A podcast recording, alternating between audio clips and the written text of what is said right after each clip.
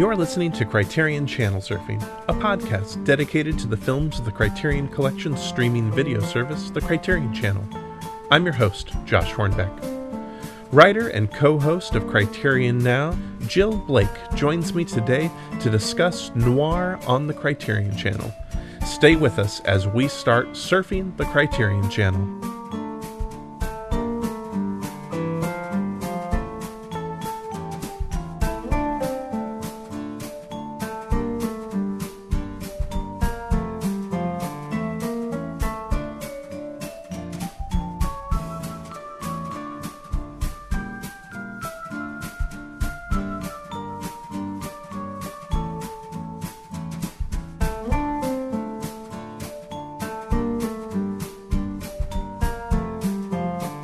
Criterion Cast, a podcast network and website for fans of quality theatrical and home video releases.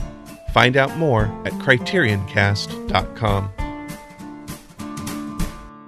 My guest today is writer and co host of Criterion Now, Jill Blake. Jill, thank you again for joining me on the show. Uh, this is uh, going to be a lot of fun. Well, thanks for having me what's been going on uh, for you and uh, how has it been uh, jumping on with uh, Criterion now? There have been some great conversations lately. Uh, I've been really enjoying those. Yeah. Um, well, I will tell you that um, last year ended not so great professionally. Um, and I think that's the case for a lot of people. Um, you know, freelancing is tough uh, in a good year, um, but last year uh, a lot of people took a hit on that because of the pandemic. And then I kind of just made a decision for, you know, uh, mental health reasons, like, all right, I'm just not going to pursue any work right now. This was mm-hmm. at the start of this year. And like, I just need to kind of refocus. And everything was kind of in chaos at the yeah. start of the year. Um, and I had kind of helped out a couple uh, historians on some on some uh, things on Fredric March that they were doing. Uh, Cari Beauchamp for the Merrily We Go to Hell release that came out on Criterion earlier this year. So I was actually on the phone with her as the Capitol was being being uh, breached. So it's like, you know, one of those things when they ask you where you were, you know, oh, I was on the phone with Cari Beauchamp discussing pre code. So I didn't think this year was going to go so great professionally because I just wasn't in it mentally and, and I wasn't sending any pitches out. And then um, back in, I think maybe April, um, I was contacted to, to participate in uh, this Patreon, the Classic Film Collective. Yeah which is a, a group of um, women writers and songwriters and poets and artists, all kind of in a classic film uh, slant. Um, although our definition of classic film is very generous, um, mm-hmm. pretty much anything up to the last 20 years. So we started that Patreon, I think it was in May, we kicked that off. And so that was kind of a nice little unexpected um, and kind of got the creative juices flowing for me a little bit. And then um, I had uh, guested on on Criterion Now with Aaron. He had me on, and don't even ask me what I was talking about because I can't remember. um, but we, you know, I've been on the show a few times, and then, you know, the episode was really well received, and it, it was like maybe a couple weeks later, he was like, you know, I've been thinking about this, and I think I would really love to have you as a co-host, and you know, just really thrilled uh, to uh, be a part of it and it kind of gives me an I, I, had kind oh i know what it was I, that episode i talked about kind of rediscovering movies again because i had stopped watching them mm. and um and so it's actually given me an excuse to set the set aside the time to yeah. to watch movies which is kind of a form of self-care for me um maybe it is for you too um yeah. it's hard for me and especially when you when you write about film for a living and you you're you're a researcher you know it becomes you forget what you forget what dr- brought you to that in the first place right um mm-hmm. that it was a love yeah. and so i kind of got burned out and i had some things that didn't go my way last year big projects that didn't materialize and so i was kind of just out of it and so being on the show with Aaron has kind of reignited what I love about film.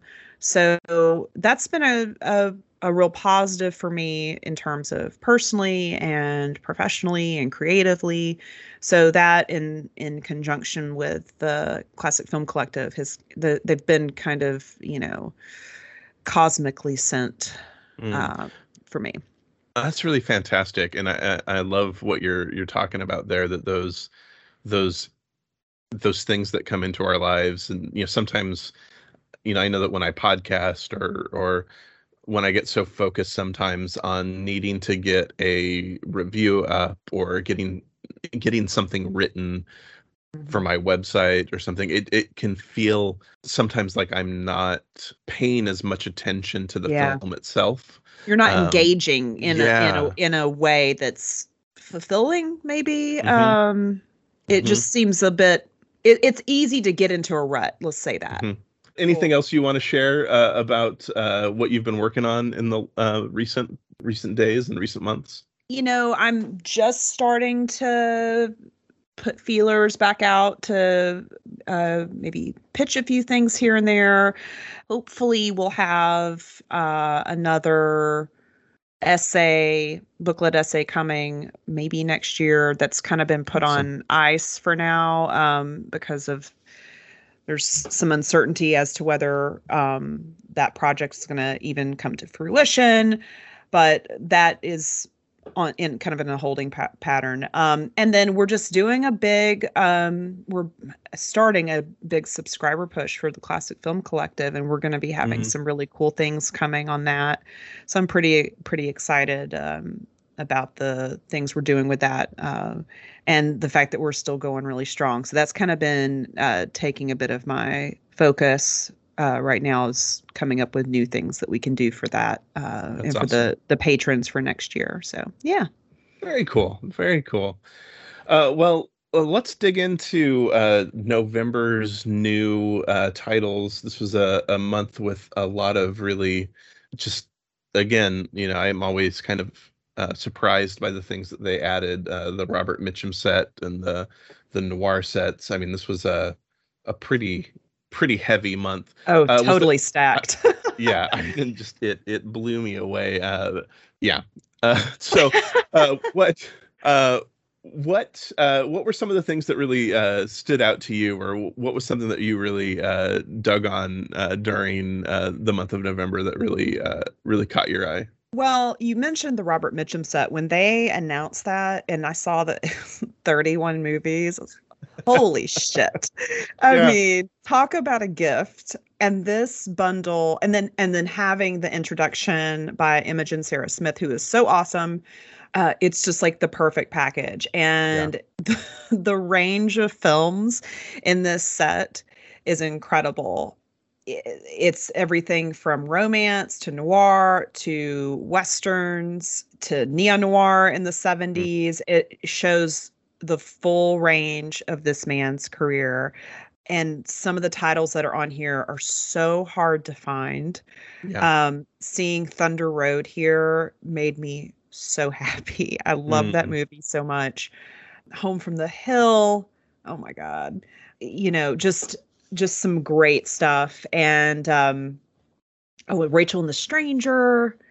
I've I've seen most of these. Um, and the only one that's in this list that's not available yet is Holiday Affair, which yeah. won't be available till after the first of the year. But um, that's that's another great film. That's uh, where he's playing just the sweetest romantic lead, and he's so young, and it's just a darling film.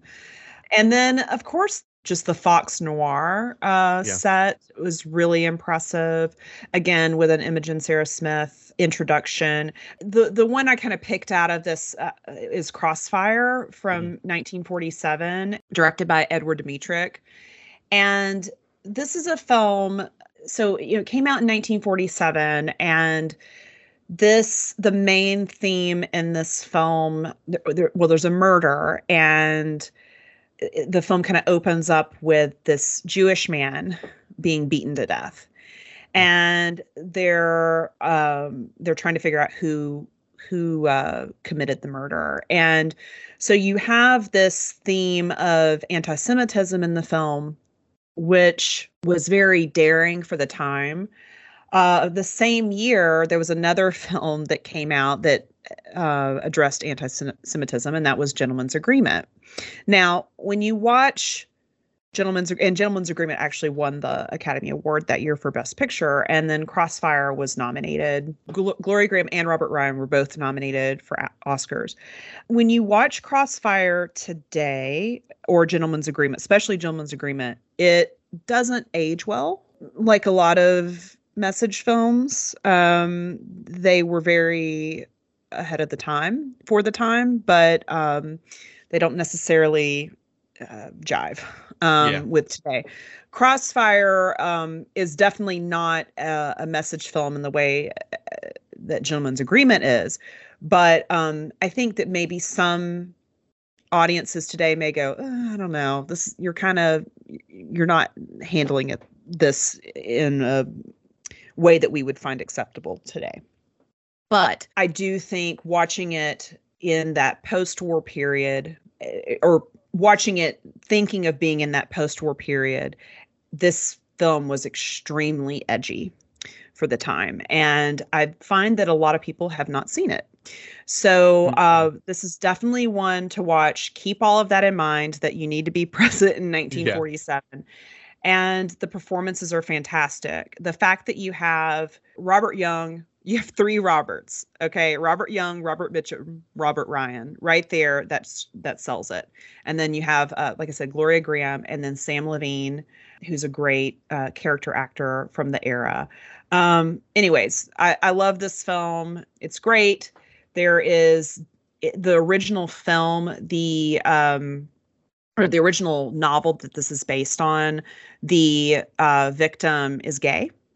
Mm. And you know the code would not allow any mention of homosexuality in a film um, and so they actually changed that theme to racism and anti-Semitism, which is still very edgy, but that was that was allowed with the code and and any kind of really any sexuality whatsoever. Yeah. so, anyways, um, have you seen this movie? I don't think so. Um, okay. but this sounds fantastic. Um, it's it's really great. Yeah. Yeah. When they did the first Colombian noir set, uh, I remember just kind of diving into each of those films. And uh, I just feel like every time they release a new noir bundle, there's so many gems mm-hmm. in in the the work that they release. Um, I'm well, let's just be honest. Whenever they're releasing any of these kind of classic film bundles, there are so many things that uh, I know that as I'm still exploring classic Hollywood, there's so many films that I just have not uh, not explored yet, and uh, yeah. uh, it's it's just uh, there's a wealth of cinema there that uh, I know I'll never have the time to catch up with all of them, but this one sounds uh, just amazing. So this I'm excited for this one. Definitely put this one on your list. Yeah. Um, just because the first time I saw it, I was completely shocked that they yeah. were able to make this film. And so and and again, you know, like I said, there I've seen people that have you know seen reactions of people that have watched it recently i say like the last five years because it also came out on blu-ray uh, from um, warner archive a while mm. back and so that kind of brought some new new attention uh, to the film and there was a, there was a lot of criticism about how like eh, i don't know this doesn't you know it's a little preachy and i don't think they quite you know get it right yeah. but you know again you've got to kind of view this in that in that time period and i mean they're they're the fact that they acknowledge that this this murder happens because it was a it was a hate crime that is yeah. just the the admission that anti-semitism is at the root of this yeah. is um is stunning for the time yeah so. well i i'm always i'm always really interested when films of the time are able to begin addressing these social issues. Uh, sure. However, however clumsy the attempt, uh, right. I find it fascinating. I think about Basil Dearden's films that he was making Oh, uh, yeah. in London. I think about Like uh, victim. Victim. I think about Yeah. uh, there are a couple of others that when Criterion released their Mhm. uh, their clip set of his uh, Yes. Underground London. Mhm. Um, you know, each of those is dealing with you know race, class, Mhm. uh, homosexuality in ways that aren't necessarily always you know the the way that we would want a filmmaker to deal with it today sure. but for the time i'm i'm so impressed with how they're doing Right. it right? And you know, I sit there and I and you know, I think about you know, I have a hard time watching some of Sidney Poitier's work.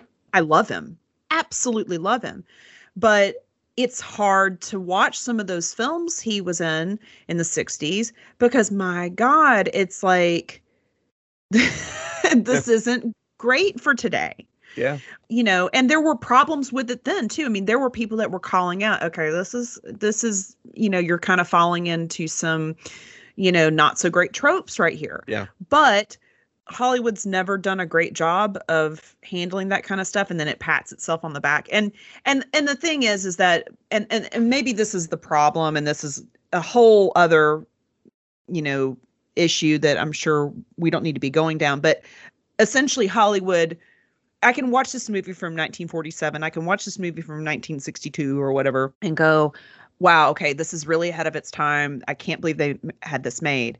But they're still doing this shit in Yeah. 2021. Yeah. And so so that so and that actually brings up a a very interesting conversation to have about okay, why aren't they doing a better job of this? And so yeah anyways, yeah. yeah no this one sounds really really great i'm very uh i'm very curious to see this and uh really excited to And that to cast, I mean, come Yeah. on, the three Yeah. Roberts, you can No. do no wrong there. That's great. That's great. Well, uh, I'm just going to do a quick mention. Um, This isn't going to be the film that I'm going to talk about, but I'm going to do a quick uh, mention to a short film, uh, "Don't Go Telling Your Mama." I caught this. Uh, I'm I'm doing the International Documentary Association screening series right now, um, where getting you know a, a documentary every day. Got two more weeks of it, and uh, this is one that was um, featured as part of the, uh, I think it's the New York Times Op Doc Shorts, Okay. and uh, really excited this is on the channel now as well. This is one of the, this will probably end up being one of my favorite films on my list of favorite films of the year. It is uh, a stunning blend of uh, great interviews about the Black experience, Mhm. mixed with uh, surreal imagery and um, a, a great use of music, interview. It uh, it's directed by Topaz Jones, who is a musician and uh, multimedia artist, and it uh, takes uh, a look at the uh, what was uh, called the Black ABCs Mhm. and uh, was which was devised in 1970 by two Chicago teachers. It reimagines that. It uh, plays with it. It is funny. It is energetic. It is based on uh, an album that he created as well. Uh, it's just this this really um, engaging work that really drew me in, and uh, I think it's uh, one of the most fascinating formal experiments with the documentary form that um, you know whenever i see somebody playing with documentary i'm always i'm there i'm really excited to see how that how that works and how people can play with that more and more. So um yeah i i think this is uh, really really exciting and really fun and if you have 35 minutes it's uh, a great a great use of that time That so sounds awesome. I'm gonna yeah. check that out. it's very very very engaging uh but the the film that really uh that i really want to highlight for people and hope people will check out is angels wear white by Vivian Qu um it's a chinese film it's uh noir tinged i didn't intend for it to to all follow the noir theme but i guess i am uh today but this is a um a really uh haunting film about uh sexual assault uh that is at a chinese uh resort uh, seaside town. It's witnessed and uh, recorded by a young woman who is uh, in China illegally. Uh, she works at the hotel. She captures it's it's the assault is captured on security cameras and then she records it on her cell phone and um, she is uh, being pressured by uh, people within kind of one of the local gangs to hand the cell phone over. Uh, she is also being pressured by a police inspector to share what she knows, and she is trying to figure out what to do. She's worried about being deported. Um, the this is based on real stories that happen in China quite often, where government officials, uh, teachers um, will will assault um, young girls, and uh, this was uh, covered in uh, Nanfu Wang's documentary Hooligan Sparrow, which left mm-hmm. the channel last month. Uh, it's really harrowing uh, stuff that happens there. It gets covered up a lot by the government, or they will slap one government official with uh, pretty severe crimes to say this is this see we don't tolerate this but then it yeah. runs rampant across society um, so it's it's a pretty brave film um, it follows uh, the stories of the three women involved the the young girl who was assaulted mm-hmm. this uh, immigrant and uh, the police inspector who is trying to investigate the crime it's uh, really uh, angry it's powerful it at, at, the seaside resort there is a giant statue of marilyn monroe in her mm-hmm. um, famous uh, seven year itch with the um, mm-hmm. the dress yeah. uh, but all you see are her legs so again we get all these images of objectified female bodies the film is really really angry about the ways that women are treated in in society yeah, it's a wow. it's a hard hard film to shake, but it is um it's it's gorgeous. I saw this at the Seattle Film Festival, mm-hmm. uh, I think three or four, five years ago, and uh, it's one that has stayed with me, and uh, I'm glad it's getting a little more prominence, uh, and uh, I'm glad Criterion has brought it over. I think this is uh, this is a fantastic film that I think I hope more people check out. Wow. Okay. Yeah it's a hard one. It's a hard yeah, one. So yeah. yeah. All right. Not one. Not one for um, your casual. Casual. Yeah, I was, I was, gonna say this one may not be uh, just uh, hey, let me pop on this. Yes. Let's gather. Let's gather around the Christmas tree family yeah. and watch this. No, that that no. sounds um, incredible. Yeah. Well, as I always like to say, uh, Criterion giveth and Criterion taketh away. Take it away. and uh, we we did lose. Uh, this was a hard one. I we're losing a lot this month, and uh, it's a it's a hard one. Um, so many of those New York stories. Yeah. Films that are not available anywhere. Uh, the the Curtis Harrington films. I'm a big fan of Aki Kaurismäki. His films, uh, some of the ones that are harder to find are leaving. There's just a there's a lot that are uh, leaving. Jill, what's what's one film uh, that you would recommend people seek out even after it has uh, left now? Yeah, so this was kind of hard for me to pick because like you said like this is this is an incredible list but I did go with something out of that New York uh, Stories bundle, which, my God, I mean, yeah. w- just brilliantly programmed. And I, it's um, The Clock uh, from mm 1945, uh, directed by Vincent Minnelli. And this film is okay. Let me just say that a lot of people either love Judy Garland or hate Judy Garland, I find. Okay and and, and it also kind of goes along with whether people like musicals or not right mm-hmm. judy also i think gets total disrespect in that people don't take her seriously as an actress mm-hmm. and i say to those people you need to watch the clock because she number one does not sing in this film. It is not a musical. And number two this film shows she was so talented but this this film shows her dramatic range as an actress. And i and i think was really the first time she was maybe full taken fully seriously as as an actress. And and this was right before she and Minnelli were married.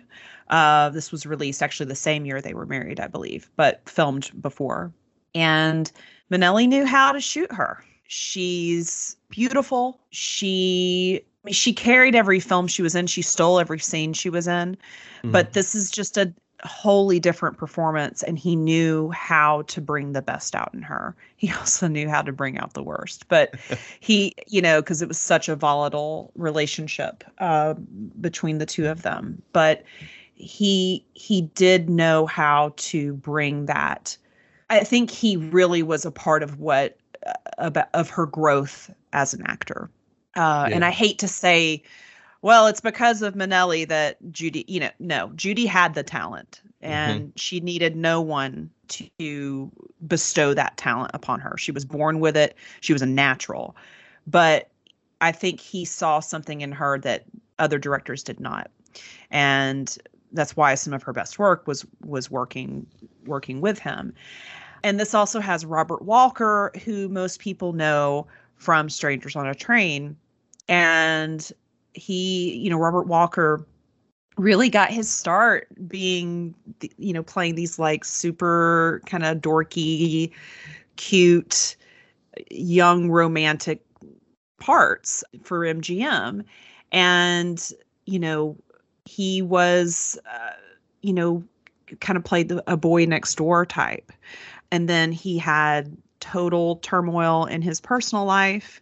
Uh, he was married to actress Jennifer Jones, who had an affair with Selznick, and uh, it was not great. and that kind of sent uh, sent him on a path of destruction, and he died mm. at a very early age uh, after he made Strangers on a Train. But um, he is in this, and he's fantastic. This film is just so romantic, but it's not cheesy. Um, so don't let that scare you off if if you're not into that. And the whole premise of this film is that Robert Walker's character is a is a, a soldier. He's on leave. Uh, I think it's like uh, 36 hours, 48 hour leave, and he meets this young, beautiful woman played by Judy uh, in Penn Station, and it's kind of this. They have this meet cute, and they go through all these things and they want to get married before he has to leave and uh, all, they have to go th- they're racing literally racing the clock before he has to uh, depart so it's just a very sweet kind of wartime romance definitely should check it out and i think it is it was released on uh, Warner Archive years ago, but I'm not sure if it's still in print or not. But um, you can probably get a used copy if it's not if it's not still in print.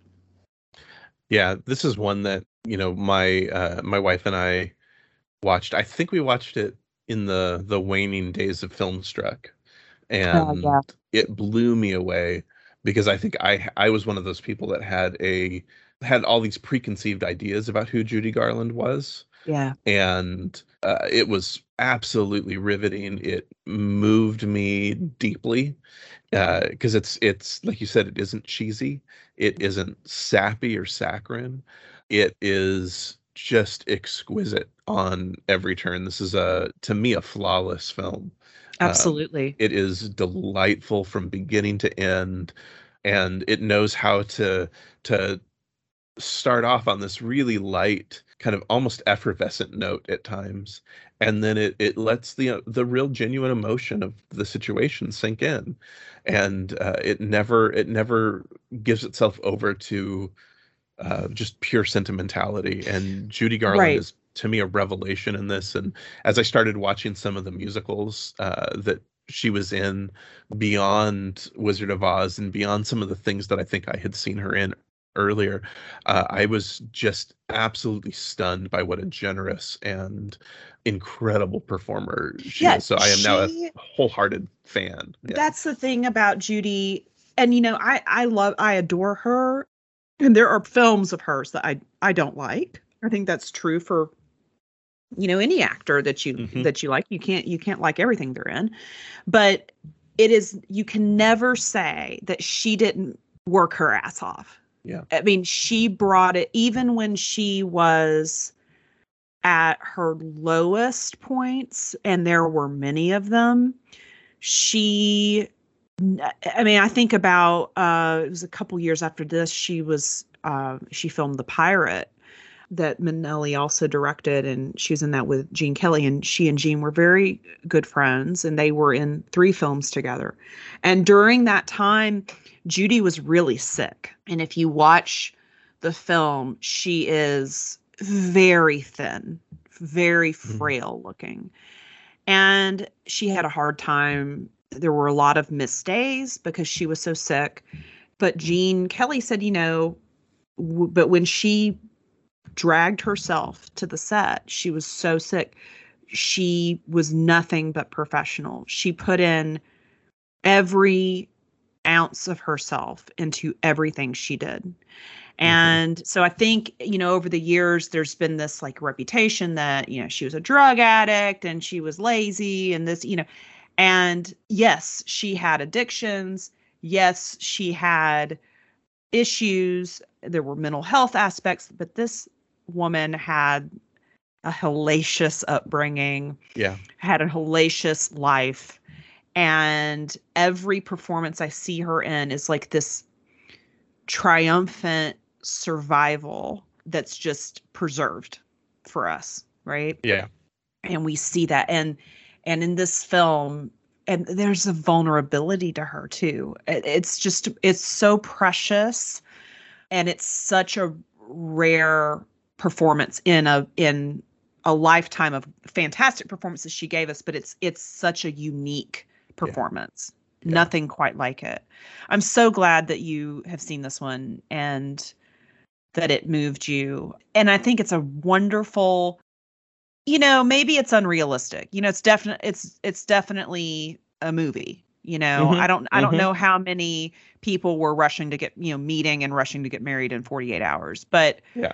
I think it is though a a neat little snap snapshot into maybe what it felt like the sense of urgency for some people maybe knowing that the the men that they loved who were yeah. going away may never come back and this is pre FaceTime and Skype and email and you may not get a letter for months you don't know where yeah. they're where they are and so I do think it does give us an idea of what that sense of urgency to get whatever done that needs to be done before before they go off to war.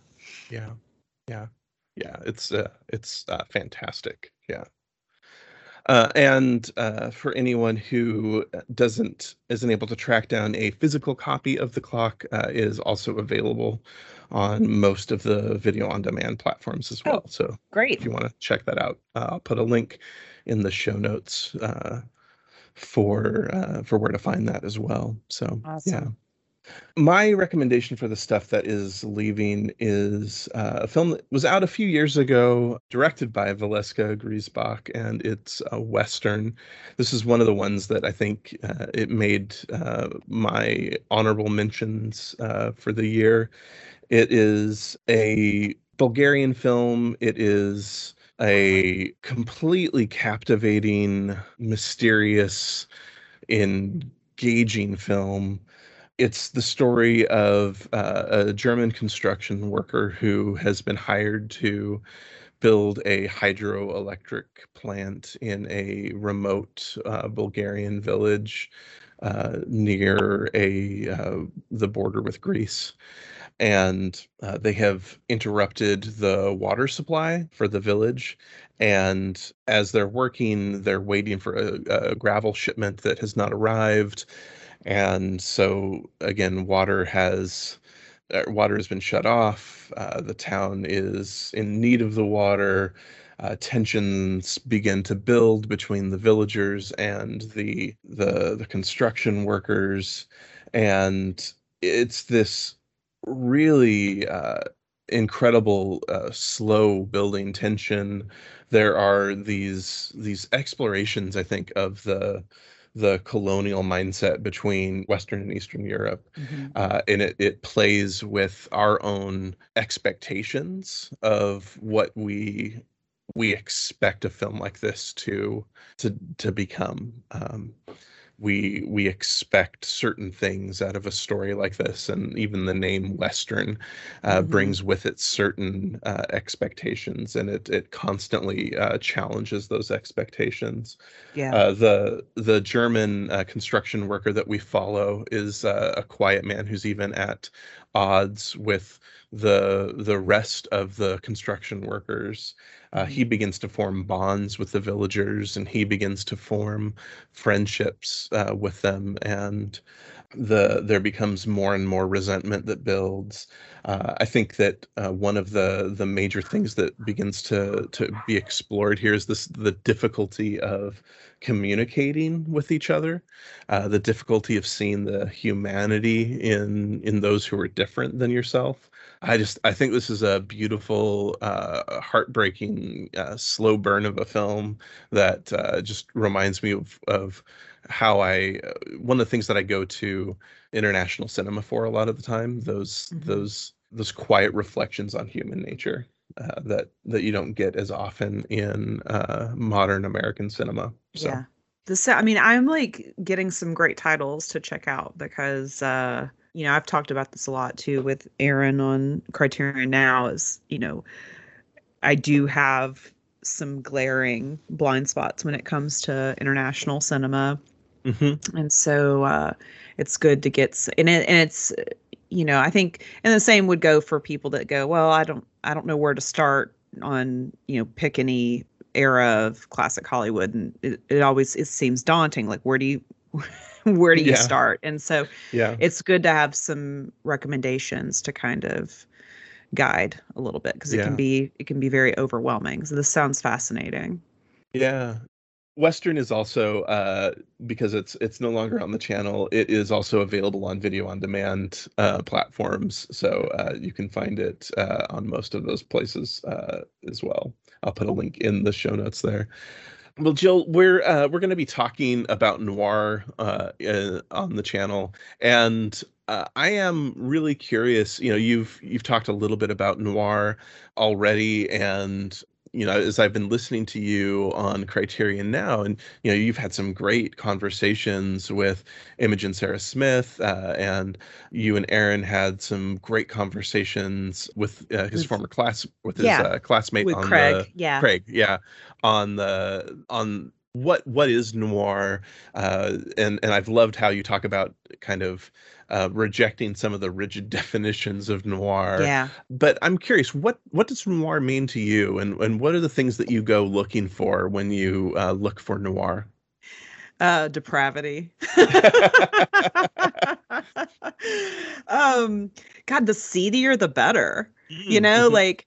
But then I always love. I love a guy who is like just ca- like a good guy, you know, that mm. gets the honey trap just lures him in to doing shit that he would never do otherwise. It's like yeah. the that woman, that femme fatale is is just a magnet and it will pull she will pull any man to his doom. You know, I love I love I love seeing that. It's the and it's tragic. You know, you know, earlier I was uh, you know, I was talking about Drive a Crooked Road, and I am an unabashed Mickey Rooney fan. Just a hundred percent, and I love him in pretty much everything. His personal, except for like Breakfast at Tiffany's, my God, but um, you know, and his personal life was a mess. I'm not advocating for that, but he was a terrific actor,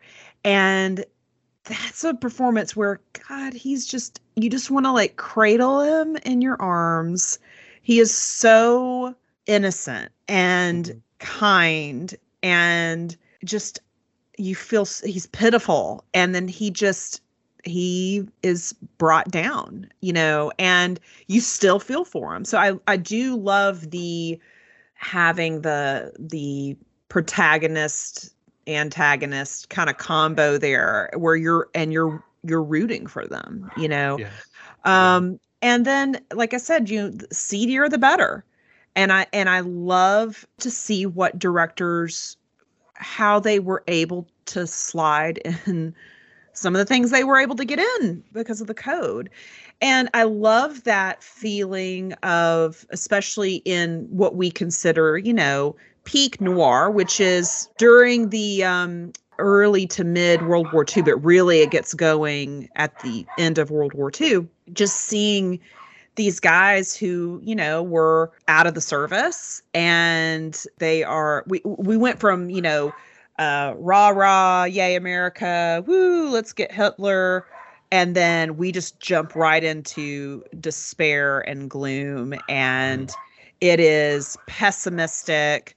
So i love that that vibe coming it, it- the 40s are my favorite era Mhm. just for that that pivot i love war films and then and then that pivot into this shit's bleak you know Yeah. that Yeah. whole period is so fascinating to me so that's kind of what i you know all i look for all of that and like i said you had mentioned earlier i have a very broad definition of noir as i think some of the i think the best experts do as well. You know i think that i would uh, things that most people would not consider noir i would go i don't know. It's got some elements you know? So i'm Mhm, pretty mhm. i'm pretty um pretty loosey goosey on that you know? If it feel if it feels right and and i go yeah all right that feels noirish to me. All right slap it on there Yeah. it works yeah you know I, i've i've really loved you know again what what in your conversation with imogen sarah smith just the the ways you discussed uh you know the japanese noir and the way that kind of the different different eras different genres Yeah. different um you know neo noir uh the ways we're still exploring some of those those themes yeah um, and the ways that there are so, these these genres that are so that that dovetail so, into noir and Right. explore some of those those themes those the fatalism and the a lot of the same the same elements in some really interesting ways. Yeah. Yeah and you have i mean i think too to kind of you know and and imogen really she i learned so much from that conversation with her Yeah. because she is such an expert in not just noir but international noir. And if you're talking about the noir that hollywood was putting out in the in that period we do think of from you Mhm. know the mid 40s to you know let's say 50 58 59 you know knowing you know having kind of a for lack of a better word i'd say like a literacy of pre-code gangster films that's kind of a good you want to kind of have a little bit of a knowledge of that Mhm. because those films that were being made in the early 30s a lot of times uh, and even the gangster films getting into the mid to late 30s those films a lot of times featured the, the, the characters were you know forgotten men they they served in world war one and then they come back and then there's nothing for them. And so what do they do? They turn to a life of crime. And so you see that I, I- one film that i think about is uh, roaring 20s uh, 1939 i believe. And that's got uh, cagney and and bogey and you know they served in world war one together. And then they and then they become mobsters you know. Mhm. and you see this progression where they were you know upstanding law abiding and they were you know comrades together in the war serving in the trenches and then they come back and they're shit on and we have the the depression and what do they do they're bootlegging they're doing this they're doing Yeah. that and so Yeah. you have that and then when you get into get into that wartime having an understanding of what was going on during world war ii you know what were the attitudes what you know what what were the politics of the time and then you get into red scare shit right and Mhm. so you knowing all of that and then getting into this period of noir and the stuff that was like the the a-list noir all the way down to poverty row stuff right and and having that knowledge really enriches the experience. So anybody that you know has watched a lot of noir but maybe hasn't checked out uh, you know wartime films or you know they, they know their mob films from the 30s but maybe haven't watched any some of the films that address uh, what was going on with the world war one veterans. You know there's definitely some films that they can watch to kind of give them a more complete basically to get a fuller picture of what these filmmakers were trying yeah. to say. Yeah. Yeah. No i think that's that's that's fantastic. Yeah. I'm curious how did you first start to kind of get into noir? What was your your entry point entry. In? yeah. Mm. or was it something that you always that, that feels like it's always been a part of your your film uh you diet? Know, i don't know I don't know if I could tell you the first film because I always, I say I always, but it, it, there's been kind of this, you know what? I think, I think it's Looney Tunes. Hmm. I think my early, there was always this, I understood what mobsters were, which again, Yeah. this isn't noir, but it, but it plays into that. It, it's kind of like proto noir. Okay yeah so you know i knew about mobsters and i think i knew about that from some of the bugs bunny cartoons you know uh, like the ant hill gang kind of stuff. And and and so i kind of knew these car- caricatures that were being portrayed in these these cartoon shorts that were that i didn't know who edward g. Robinson was yeah. you know, when I was four years old. But you see these caricatures, and so you kind of know that, oh, well, this is a this is a thing. And so I had this kind of language that was laid out for me that okay, these are the types of characters that are playing in these movies. And then in terms of seeing noir and knowing that it was noir, it was it was probably probably double indemnity maybe or maybe um yeah probably double indemnity Yeah. would be a would be like all right we're gonna watch a noir now. Hmm and here's Mhm. what that is. And here and, and here's all the hallmarks of a noir you know. Let's watch it. And and that was probably college. But i had definitely seen i mean there's a movie i'll talk about in a little bit that you know i saw when it came out but i didn't know it was neo noir mm you know i didn't know what that was. Yeah. So Yeah. but i yeah i would definitely say indemnity or or maybe um i can't even it had to have been indemnity that's that just seems like the the main one Yeah. Yeah, I think, you know, my my entry points into, you know, classic film were, you know, Hitchcock and Yeah. uh, you know, kind of beginning that just post college and, you know, having gotten into, you know, Kane a little bit Yeah. and and Yeah.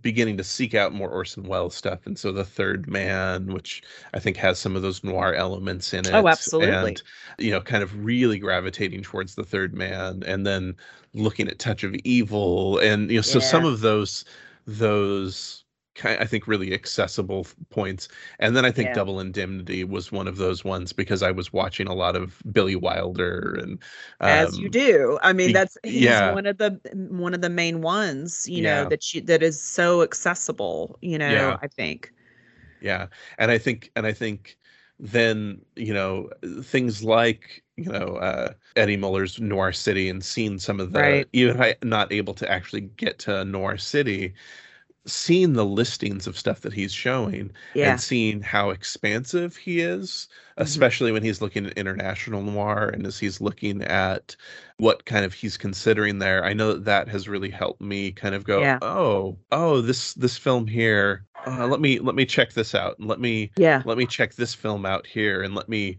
let me think about different ways of appreciating noir you know and and appreciating even if this isn't strictly noir here are the hall here's some of the hallmarks you know here's the right the the innocent brought into a seedy world or Yeah. here are here are these different things that that play with the the tropes uh, right and that's been really really fun for me as i've been kind of drawn into the a genre that has really helped solidify my love of classic cinema. Well, I will tell you. I mean, there's a lot of people doing the work out there Yeah. that are that are, uh, you know, you know, my friend Marya Gates who created Noirvember. Yep. You know, Imogen who is who is front facing on Criterion, and but I have to say that you know Eddie.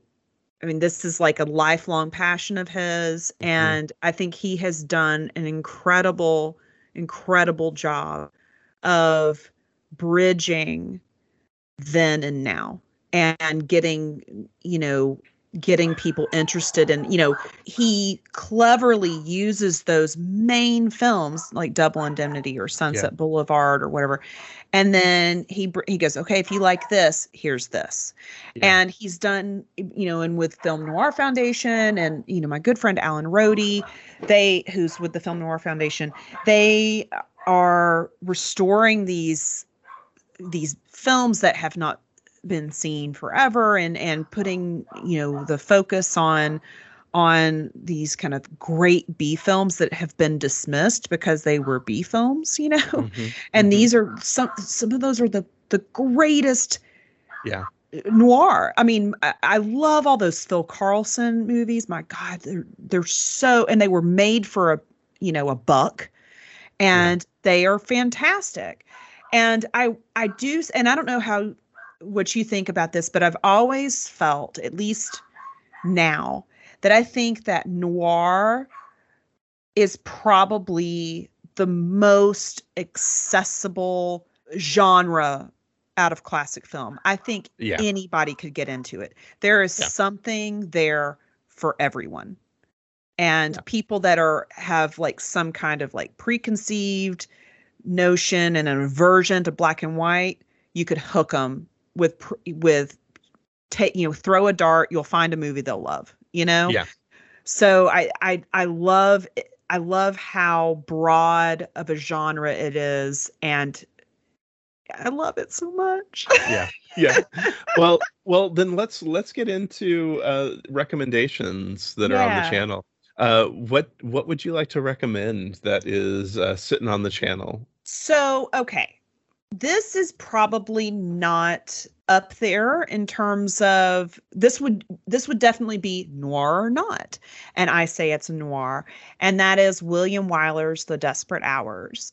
This is 1955 starring Humphrey Bogart, Fredric March, and this uh, was actually a play by Joseph Hayes that uh, apparently was inspired by a true event. And basically, it's a home invasion gone terribly awry, and this family, Midwestern family, is held hostage by these two criminals.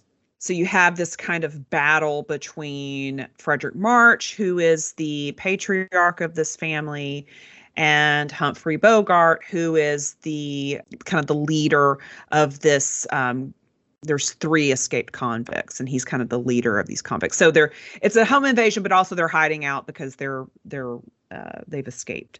This movie is, I have to say, Bogey's too old for the role, which was kind of the case for a lot of the films he made in the 50s. Um, but God, I love him. So Mm. I'll overlook that. um, because I love him in Sabrina. You know, he's so Yeah. old. And it's like, I don't know if Audrey would pick you over William Holden, but man, Bogey, you are so charming. So yeah, he's too old for this, but whatever, I don't care. He's fantastic and seeing you know and everybody knows that i love fredric march and Mhm. so seeing you know him face off with march where you know march is def i mean bogey exuded masculinity in a way that is like superhuman okay and it Mhm. was just so funny because it's like he redefined what masculinity was Mhm. and because he's just this little short guy right uh with a hairpiece Mhm.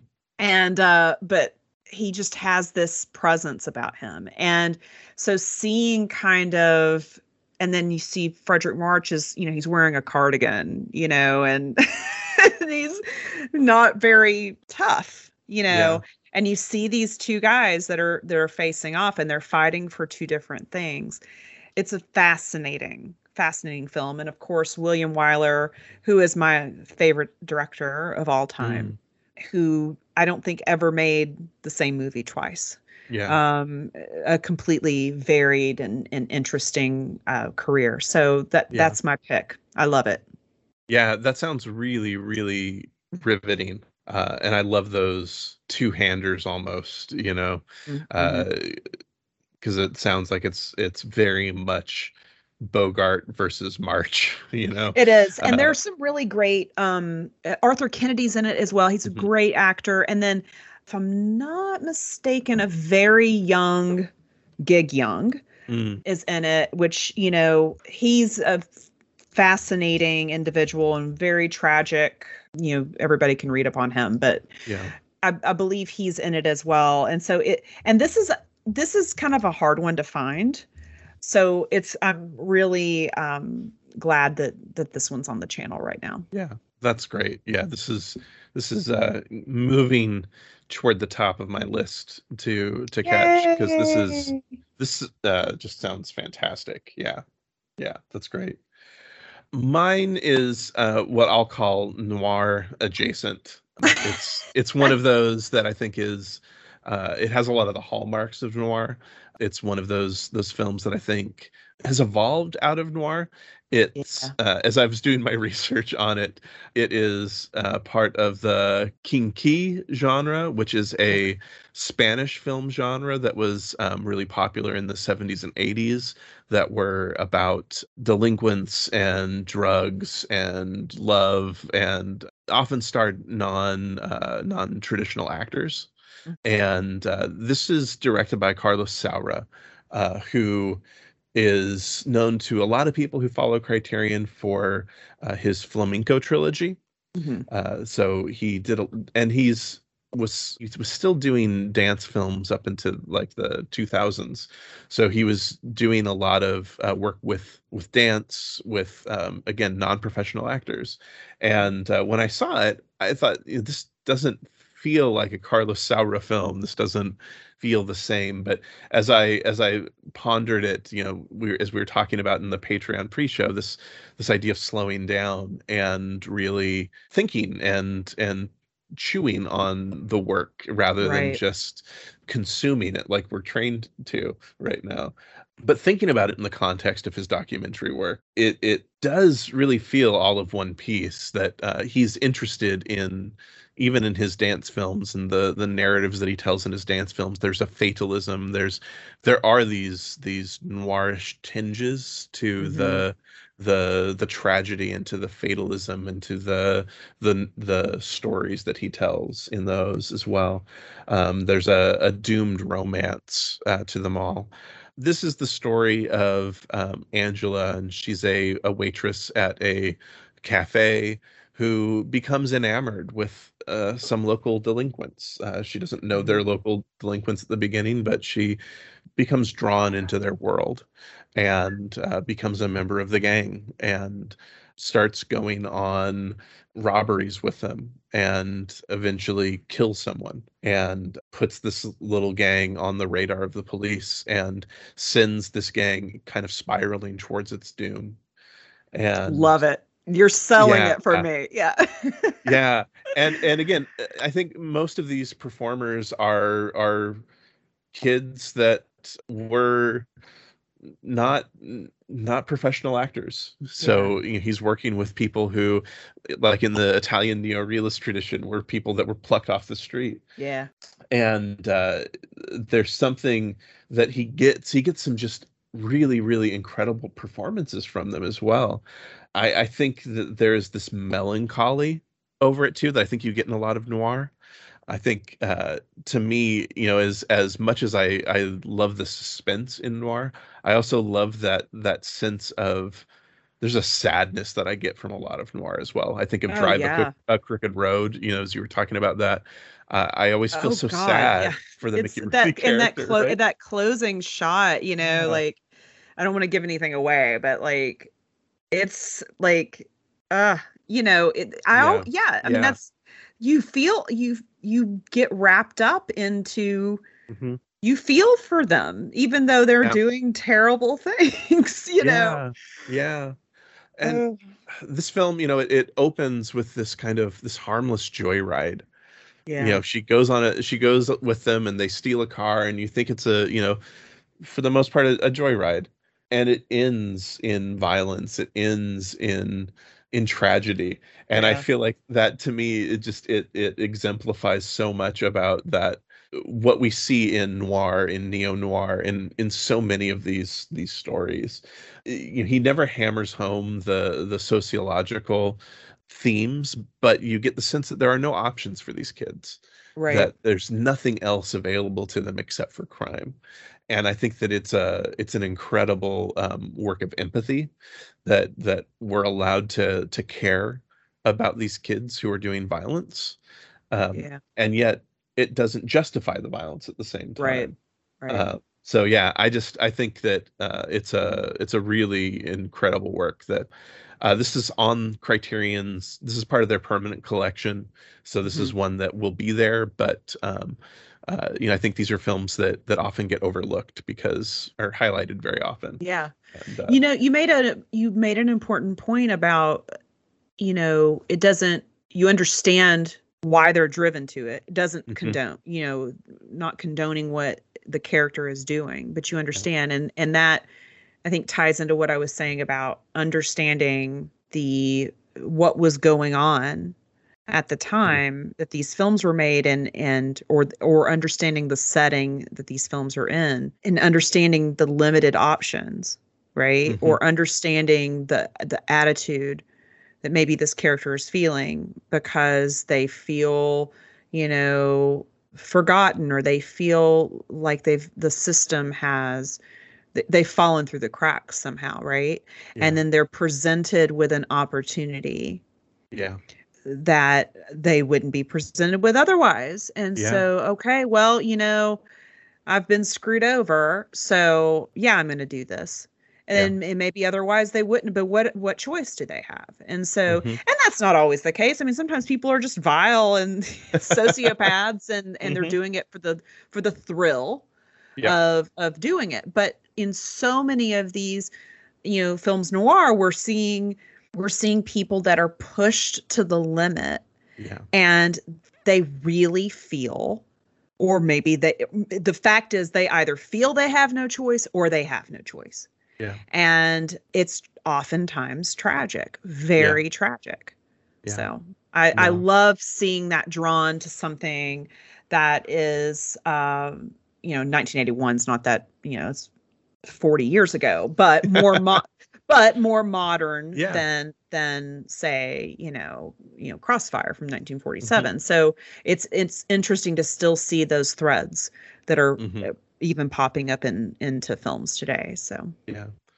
Well, we're about to get into stuff that's uh, even more recent than that.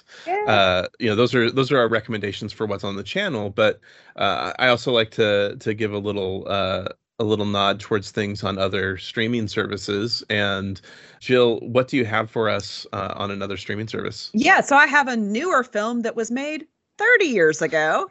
Um and you know, God, I never thought I would I would see the day that I would plug something on HBO Max given the, the but I think but uh, you know, I've I've you know, I'm not as angry as I as I was.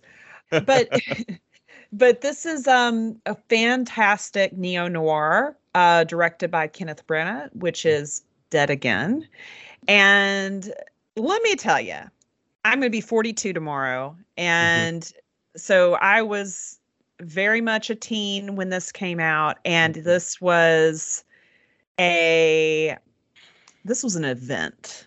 Yeah. And it was an event because Emma Thompson and uh, Kenneth Branagh were were together, and they Mhm. were the Ben and Jen, or the, you know, name any A list couple. They were it, and I was obsessed with them, as most teen girls were. And uh, you know, they had done Much Ado About Nothing, and Mhm. it was just very much Kenneth and Emma Emma and Kenneth. And Yeah. this film came out, and I, and my friend and I were not old enough to see it because it was rated R. And so we didn't get to see it in the theater, but the weekend it came out on VHS, we had her older brother, who's probably eight or nine years older, drive us in his classic Mustang convertible Mhm. to uh, this little podunk uh, video store, and we rented Dead Again Mhm. and we watched it together. We had a sleepover, and my God, this film is amazing. Yep. I really don't want to give anything away, so I'm trying to figure out how I want to. There's just a like there's amnesia. Mhm. there's uh, there's um some scissors. Is it Yep. scissors? Yeah, yeah, scissors scissors. Yep. Yep.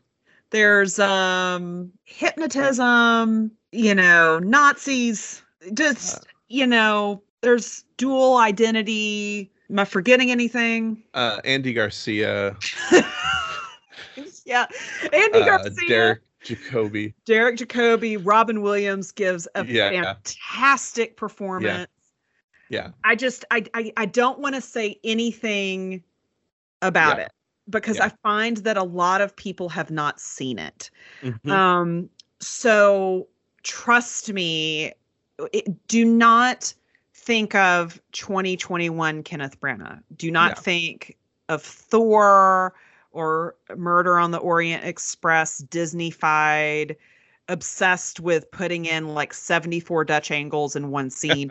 don't don't think about that, Kenneth. Think about like peak Kenneth Emma, early 90s yeah. and I just trust me, this movie is phenomenal. Yeah. Kenneth Branagh was the first director that I really followed as a director. Yeah. Um, I, I was Yeah. a theater kid, Uh, oh yeah, I was too. so So- I I actually you know that was that was my first experience my first experience directing uh, in high school because I think we're we're just about the same age. So I think uh, yeah I think I'm I'm 44. So Mm. we were in high You school around the same time. Yeah, you know I, the, uh, the, I the saw Much Ado About the time. nothing. I directed a production of Much Ado About Nothing in high school because uh, I just, you know, I, I had to to copy and learn how Yep. to do that. Uh, and you know, to me, you know, it was it was one of those things that I I was just riveted by everything that he was doing at that point. Yeah. And Dead Again, it blew me away. Uh, so I, you know, I had VHS tapes of, you know, Henry V and Peter's Friends and Dead Again and you know, Much Ado About Nothing. And, you know, in college I, you know, saw the the four hour Hamlet four times in the theater, you know. Yes. So it, you know, to me, it was it was one of those things that was just magic. Uh, seeing Yeah, and film. the 90s were so weird for many Mhm. reasons. And I've tried to explain to my friends and my movie people who were, you know, younger. They they were Yeah. teens in the early 2000s and so they they were alive but they weren't really tapped in. And I've Mhm. tried to explain like you don't understand. We were Yeah. like people like the general public was going totally batshit nuts over Shakespeare. Like yeah, this is not yeah, it was a it was this was just a cultural event yeah, to, to see you know kenneth's new movie i mean Mhm. and the whole I mean, it was just such an interesting time and he was doing some great he's a total pompous ass yeah. but he was yeah. doing some great stuff it was Yeah. just such a weird wonderful time for Mhm. movies and and i think it kind of gets lost in those kind of like cheesy you Mhm. know sandler comedies and stuff which i also love but like you know you think about all of that stuff but really there was some like great movies made for adults Yeah, you know Yeah. that also appealed to teenage me Mm-hmm. so like it was it- and i feel like we, we haven't really gone back to that it was just Yeah. Such an interesting time. And this is one of those movies that's very a mo- a story made for adults. Yep. You know, and but then at the same time, people were going to see it, and it's just a weird fucking movie. Yeah. you know, that I- the general public was watching, you know. when I saw this on your show notes, I I squealed with glee a little bit. So So No, I'm this is a so great one. thrilled when I saw that pop up on HBO Max, like a little more of that hatred that I hold for them, like Yeah. left a little bit. I was like, okay, you know, between this and Under the Volcano, you guys, you know, I'll I'll forgive you for today. Yeah. Um, and this movie did get a Blu-ray release off of the imprint label out of Australia, uh, but Yeah. that's the only one I'm aware of. I don't think it's on anything else. So, anyways. No, that's great. I'm gonna go as I was kind of scrolling through things that I've seen over the last you know bit to try to think of some uh, uh, outside the box noir. The one that that stood out to me, I am going to give a special mention to a cop movie on Netflix. This one is uh, a fantastic documentary that uh, examines policing in Mexico and uh, looks at the corruption. Uh, it uses reenactments in some really interesting ways, and then it begins to explore the ethics of its own construction and begins to interview the actors about portraying police officers and questions should we even be making a documentary about police officers when there's so much corruption in the police force and uh, i think it's a fantastic film that i think again when we're looking at ideas of um, of corruption and noir and other things i think that uh, a cop movie could be a really interesting one to look at but uh, the one i really want to talk about is the mole agent which is a documentary by Maite Alberdi on Hulu. It's a, a Chilean film. This is uh, not as dark, not as uh, twisted as uh, most of the the noir that we've been talking about today. Again, this is you know I would say noir adjacent, but uh, this is maybe one of the most uh, delightful films I've seen in the last couple years. Uh, it's about a private investigator who hires an elderly man to go undercover in a nursing home in Chile uh, oh because my god! Wow. is because the family is worried that uh, uh, their mother is being abused uh-huh. at the um, el- at the the care home. mhm. So this this old man has glasses that are uh, recording devices. Oh my he god! has you know special cameras. He has all of these things to try to um, take pictures and uh, he's supposed to be writing in his journal. He has a cell phone that he's been given but he's never used a cell phone before. Um, he's he's supposed to be doing all of these things to be a spy to be a mole agent in this uh, retirement community and so it's really funny but it's also tinged with that melancholy that we were talking about Mhm. earlier that Mhm. there is so much sadness about the ways that countries treat their elderly Right. uh, as we see them uh, abandoning um, these older individuals. Uh, we see, you know, he's he's the one of the handsomer older men. Uh, there aren't very many older men in these retirement communities, right. and so you know there are all of these women kind of threatening to derail his mission, uh, Yeah. trying to proposition him for romance. Um, uh, and so you you you have these you know again the, the film is very consciously trying to echo noir at times sure. so you'll you'll have these little recreations where he's writing his thoughts and there are these uh, vertical blinds shining down lights to give it Love noir it. touches um, yeah. it you know again it's it's very light but it, it it's very self-consciously referencing that again he's chatted up by all the women um uh, but i think that it it this this man sergio who i think is just this incredibly humane and empathetic old man uh, he becomes a window for us into a world that we rarely see uh, I Mhm. think that when I think about noir too, I think that a lot of times the the detective or uh, our protagonist, whoever it is, they often become a window into a seedier world or Yeah. into a different world.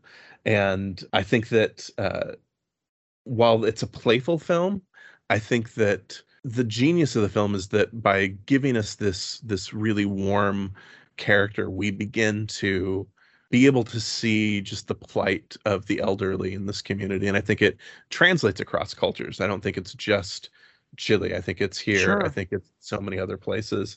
Um, I think this is uh, just such a moving film that, uh, again, plays with the, the noir tropes uh, in some really delightful ways. Uh, again, I'd love to see how how filmmakers take uh, a genre and can uh, use use the documentary form to stretch it and mm-hmm. do different mm-hmm. things with it. So yeah, that sounds great. fascinating. And yeah. that was on Hulu, right? That's on Hulu. Yeah. Okay. Uh, this one's great. Well, well worth the time. And um, while it's a uh, a more emotional film, I think this is one that definitely is is on the lighter side. My wife and I we we take a vacation for our um, anniversary every year in December, and uh, we ended up watching this and Dick Johnson is Dead in the same day. Oh yeah, and it was a really great kind of double feature, uh, just yeah. about about mortality. And yeah, uh, Dick Johnson's that's a great that's yeah. a great movie. Yeah, yeah. So well, I'll have to definitely check this out. We just got Hulu, so um, we're building our our watch list. So yes. I will I will add this to that. Yeah, it's a good one. It's a good one. Well, those are a couple of really uh, we've gave, given a couple of recommendations there on the channel. We have the Desperate Hours and Deprisa Deprisa, and on uh, HBO Max we have Dead Again, and on Hulu The Mole Agent. So, Jill, thank you so much for joining me today. This has been fantastic. Yeah, this has been a lot of fun. Yeah. Uh, where can people find you online? So, um, at the uh, Classic Film Collective, which is uh, a Patreon. And then I am also on Twitter as Biscuit Kitten. And um, and then of course a co-host on Criterion Now, which is part of the Criterion Cast network, and DWT Drinking While Talking with my co host Wade Sheeler, which is kind of on a hiatus. And then, of course, our website that I run with Wade, um, theretroset.com. Awesome. Thank you so much. This has been great. Yeah, thanks for having me. A lot of fun. Yeah. You can find Criterion Channel Surfing at criterioncast.com and our website, cinemacocktail.com. And you can subscribe on Apple Podcasts, Stitcher, Spotify, or wherever you get your podcasts. You can also find the show on Twitter, Instagram, and Facebook by searching for Criterion Channel Surfing. If you'd like to continue the conversation, join us in the Criterion Channel Club Facebook group or send us a message at criterionchannelsurfing at gmail.com. You can find me on Twitter, Instagram, and Letterboxd at Josh Hornbeck. Our logo was designed by Doug McCambridge of the Good Times Great Movies podcast. You can see more of his design work at dpmdesigns.com. Criterion Channel Surfing is a proud member of Criterion Cast, a podcast network and website for fans of quality theatrical and home video releases. Find out more at criterioncast.com and support the work of Criterion Cast at patreon.com slash criterioncast. Criterion Channel Surfing is listener supported, so please consider donating to the show at patreon.com slash Josh Hornbeck. For just $5 a month, you get early access to all regular and bonus episodes of the show, and for $10 a month, you'll have the chance to give my guest and I a film to discuss in a special Patreon only bonus episode. I'd like to thank all of our Patreon supporters. Your support really does mean so much. Thank you. On the next episode of Criterion Channel Surfing, my guest and I will sit down to discuss family drama. I hope you'll join us. Thanks for listening.